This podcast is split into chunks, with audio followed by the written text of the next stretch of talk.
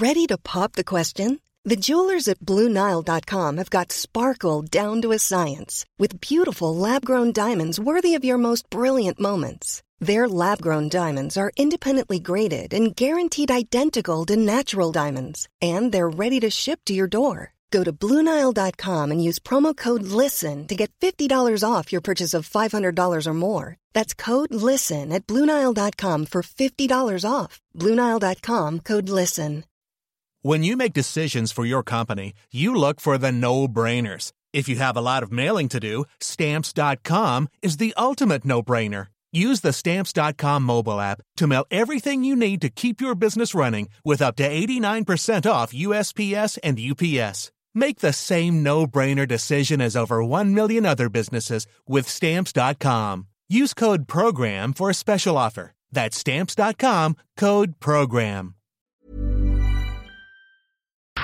FM 104 Sunday Night Live with Louise Ty. Dublin Hit Music Station F104 Louise with you until one o'clock. I'm now joined by Sorcha Faye. Hello, how are you?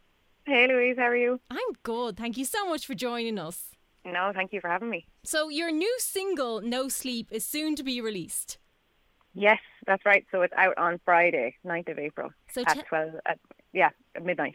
Oh, fab. So, pretty much Yeah. straight on the dot if anyone wants it. Straight on the dot. Yeah, Thursday night to some people. Depends, yeah, if you're an early bird or a late owl, as they say. yep, yeah, exactly. so, tell me, what is it about? Talking about late owls.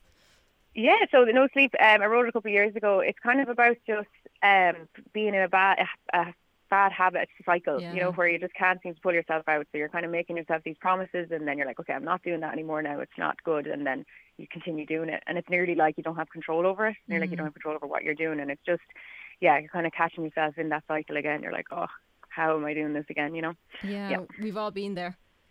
I think so. And it's your debut single. Why was now the best time for you to release it?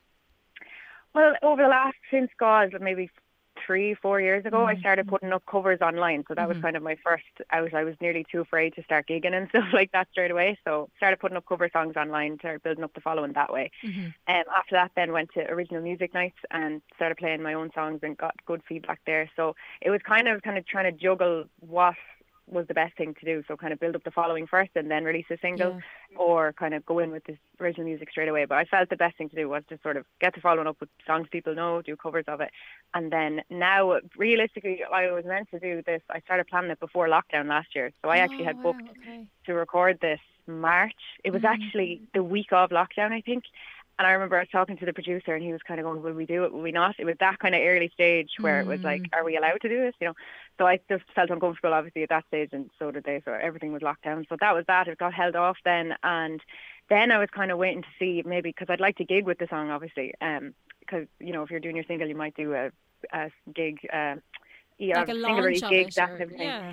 Yeah, or then try and get into little festivals and that type of thing. So, um, yeah, the launch of it, that's it. But uh, so I was kind of holding off a bit then, releasing it for that. But now it's just like, okay, right, no time seems to be a good time, but it feels good now No, absolutely. to do it. I think, yeah, people are still releasing music. I think it's a good time. Actually, people are kind of connecting more with art and stuff now as a way to kind of get through all of this. I think songs and music valuable now. Oh, hugely. And I know a lot Mm. of people who thought the same things like will we hold off like on albums and new singles and stuff but i think Mm. Yeah. everyone appreciates the new music that's coming out that people have been like okay here just have it Absolutely. Yeah, and it's funny, like I find myself listening to more music because you're Yeah. just kind of at home and you have, you know, you're on Spotify listening to things all the time, so it's probably a good way. that's the thing or Yeah, you're doing your hundredth walk of the of the day yeah, yeah, yeah, exactly.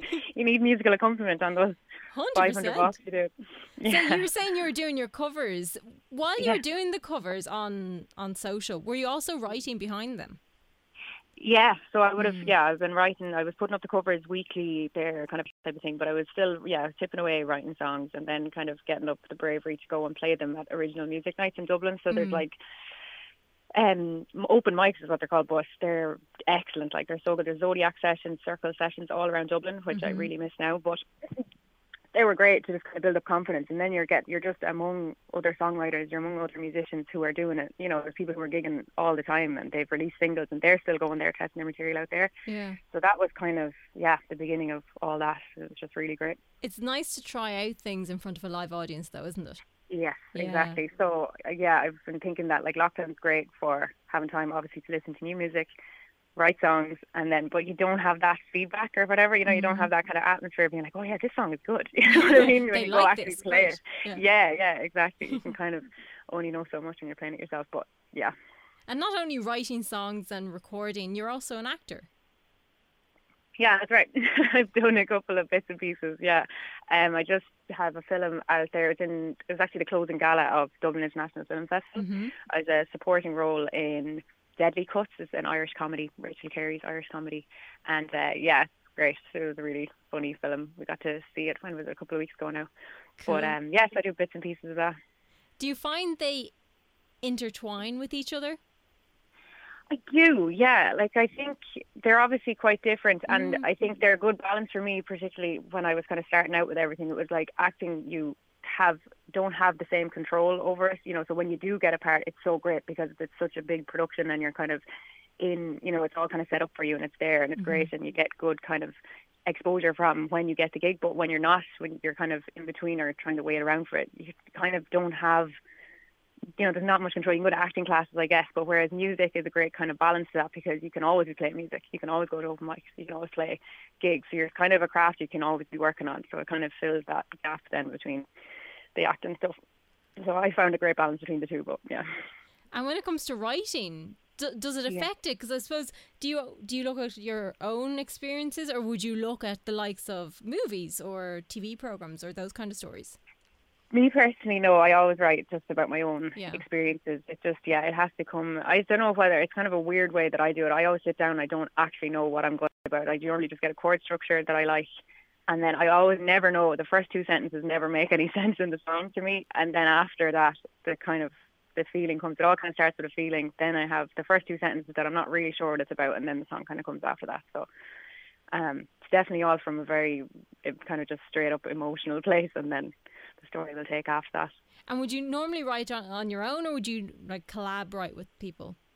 I've, mo- I've mostly written just on my own, actually. Mm. I would like to try that. It's kind of one of those things. A lot of people, I've met a couple of musicians who prefer to do that. They hate writing on their own, and they're mm. just kind of constantly trying to collab with people. I haven't actually. I'm friends with a lot of singer songwriters, but I've never actually sat down to write with them, and I'm kind of nearly afraid to do it. You know, mm. where you're like, oh God, what if I don't give anything good? You know what I mean? But so you're just getting your own groove with yourself. But yeah, no, that's definitely something I'd like to branch into when we can all see each other again. And tell me, do you think you might move in do an EP with it now, or Yeah, so I already, it's so funny, like doing kind of PR and setting up for this. Mm. And now I'm already thinking about the next one. I'm like, right, this, what am I going to do? I have to get this instrument. You're kind of just, you can't help but just think of the next thing and moving Yeah. forward with it. But yeah, so I am only one single ahead in my head right now. So I haven't made any grander plan than that. But yeah, no? Because that is going to be released on Friday. It's no sleep, and Yes, but people can pre-save it and stuff, can't they?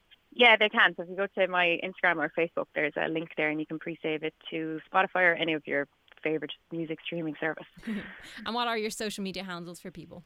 Yeah, so Instagram is instagram.com slash sorchafahi, S-O-R-C-H Fahi, and then on Facebook and YouTube, it's just Sorcha Fahi Music, and then I'm also on TikTok, and that's just Sorcha Fahi. Amazing, Sorcha. Thank you so much. Thank you so much for having me, Louise. It was great. FM 104 Sunday Night Live with Louise Ty.